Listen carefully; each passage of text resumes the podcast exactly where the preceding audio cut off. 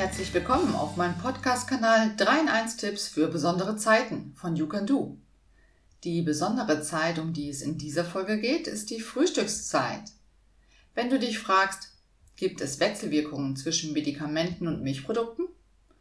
Was steckt eigentlich alles so in der Milch? Und was für ein Frühstückstyp bist du?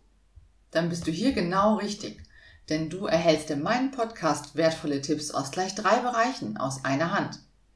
Mein Name ist Britta Klüber, Apothekerin mit Leidenschaft, Ernährungsberaterin mit Liebe zum Genuss und vor allem mit voller Begeisterung Trainerin im Bereich Kommunikation und Persönlichkeitsentwicklung.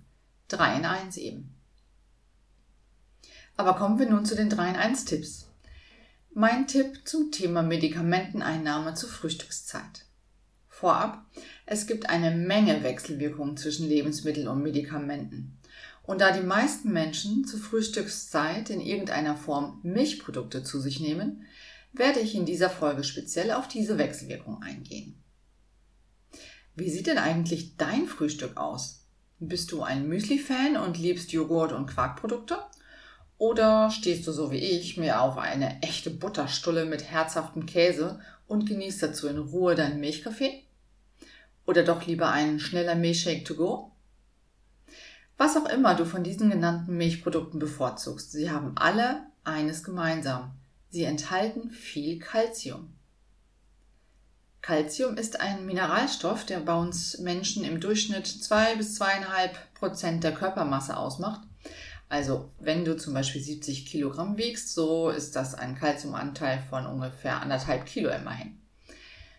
99 Prozent davon sind in Zähnen und Knochen eingelagert, was auch die wichtigste Funktion von Calcium ist, nämlich deren Aufbau und Erhalt. Der Rest befindet sich vor allem in Körperflüssigkeiten, zum Beispiel im Blut. Deine Knochen dienen dabei als eine Art Speicherort, aus denen der Mineralstoff bei Bedarf freigesetzt werden kann. Außerdem ist Calcium von Bedeutung für die Blutgerinnung, die Ausschüttung bestimmter Hormone und Enzyme, die Funktion von Muskeln und Nerven sowie für die Zellstruktur. Bist du 19 Jahre oder älter, solltest du täglich etwa 1000 Milligramm Calcium über deine Nahrung aufnehmen. Die Calciumaufnahme im Körper hängt übrigens eng mit dem Vitamin D zusammen, das auch den Einbau in den Knochen fördert. Über das Vitamin D kannst du mehr in meiner Podcast Folge 4 zum Thema saure Gurkenzeit erfahren. Hör doch mal rein. Calcium, das in den Milchprodukten enthalten ist, kann jedoch leider auch in Wechselwirkung mit verschiedenen Medikamenten treten, die zur Frühstückszeit eingenommen werden sollen. Hier nun einige Beispiele. Was kann passieren? Calcium kann schwer lösliche Komplexverbindungen eingehen. Das heißt, dass so große Moleküle entstehen, dass das eigentliche Medikament nicht mehr in ausreichender Menge in den Körperkreislauf gelangen kann. Hiervon betroffen sind Antibiotika, allen voran die Tetrazykline, Mittel gegen Pilzerkrankungen wie zum Beispiel Ketoconazol sowie das Osteoporosemittel Alendronsäure und das Schilddrüsenhormon Levothyroxin. Aber auch noch ganz andere Wechselwirkungen können eintreten. Die Verminderung der Aufnahme von Calcium bei gleichzeitiger Cortisongabe oder auch eine verminderte Ausscheidung von Calcium bei gleichzeitiger Einnahme von Entwässerungsmitteln vom Thiazidtyp, wie zum Beispiel Hydrochlorothiazid, welches zur Blutdrucksenkung eingenommen wird. Eine weitere Wechselwirkung möchte ich an dieser Stelle noch erwähnen, nämlich die mit Fluoriden. Fluoride, eingenommen zum Knochenaufbau, bilden mit dem Kalzium aus der Milch nämlich ebenfalls schwer lösliche Salze, wodurch sich deren Aufnahme im Organismus vermindert. Auch Fluortabletten für die Zähne sollte man deshalb nicht mit Milch hinunterschlucken. Die Calciumteilchen besetzen in den Zähnen die gleichen Stellen wie Fluor, sodass der Körper nur einen Bruchteil davon aufnehmen kann. Übrigens, wer fluoridhaltige Zahnpasta benutzt und gleich nach dem Zähneputzen Milch trinkt, braucht sich also nicht zu wundern, wenn die Zahnpasta nicht mehr viel zur Kariusbekämpfung taugt. Hier also der Tipp für dich, besser nach dem Frühstück die Zähne putzen. Und was die erwähnten Wechselwirkungen mit Medikamenten angeht, hier ist die Lösung eine zeitlich versetzte Einnahme von zwei bis drei Stunden, möglichst mit einem großen Glas stillem Wasser. Aber Achtung an dieser Stelle, auch gekauftes Wasser aus dem Supermarkt kann manchmal viel Kalzium enthalten. Wenn du diese Tipps beherzigst, können deine Medikamente optimal wirken und du kannst völlig sorgenfrei dein Milchfrühstück genießen. Und damit sind wir schon direkt beim zweiten Teil meines Podcasts. Tipps zur Ernährung. Ganz konkret geht es in dieser Folge um die Milch.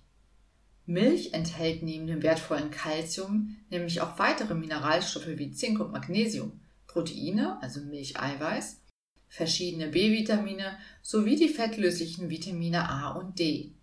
Du erinnerst dich an die Eselsbrücke Edeka ebenfalls aus der Podcast Folge 4? Also reinhören lohnt sich. Ich selbst trinke ja am liebsten frische, kalte Kuhmilch. Und du? Magst du lieber Vollmilch, fettarme Milch oder Magermilch? Die gute Nachricht, der Kalziumanteil bleibt unabhängig vom Fettgehalt gleich. Die schlechte Nachricht, je fettarmer die Milch ist, desto geringer auch leider der Anteil der fettlöslichen Vitamine A und D. Dennoch, ganz egal mit welcher Milch, mein Lieblingsmilchshake mit frischen Beeren und Chiasamen schmeckt dir bestimmt. Das Rezept dazu findest du wie immer auf meiner Webseite www.youcando.com. Solltest du zu den Menschen gehören, die unter einer Kuhmilchallergie leiden, also eine Allergie auf einen oder auf bestimmte Eiweiße in der Kuhmilch, hilft es dir vielleicht auf Ziegen- oder Schafsmilch umzusteigen. Ähnliche Symptome zeigt auch die Laktoseintoleranz. Hier handelt es sich jedoch nicht um eine Allergie, sondern um eine Milchzuckerunverträglichkeit. Alternativen zu Kuhmilch und laktosehaltiger Milch gibt es zum Glück genug. Sojamilch, Getreidemilch wie Hafer- oder Reismilch und Mandelmilch. Egal wie deine Wahl ist. Wie heißt es zum Schluss so schön nach einem Slogan aus den 50ern? Milch macht müde Männer munter. Was allerdings den Wahrheitsgehalt dieser Werbeaussage angeht, das erfährst du später in einem anderen Podcast.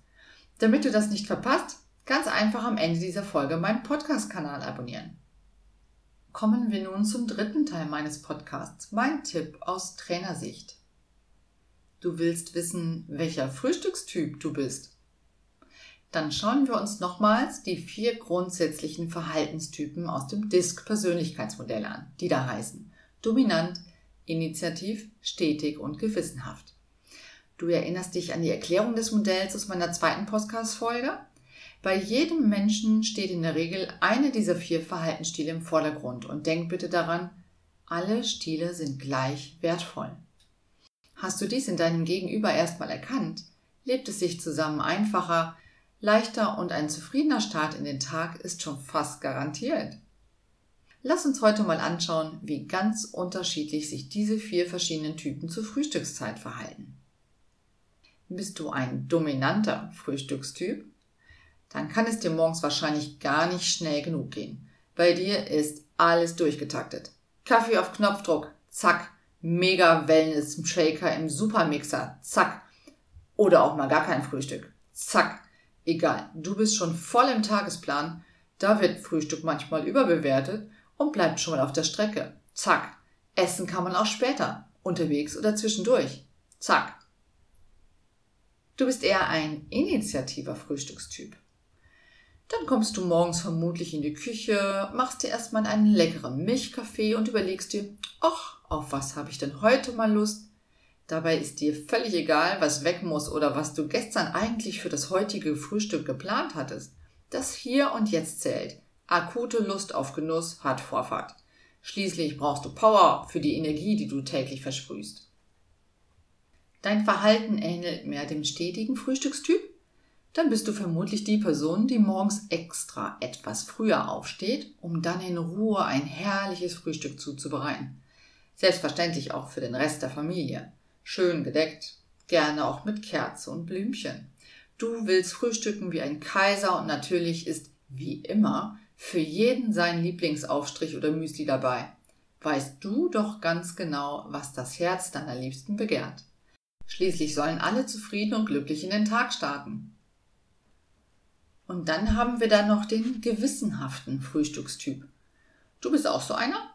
Okay, Auch du nimmst dir Zeit für dein Frühstück und auch bei dir ist Abwechslung angesagt.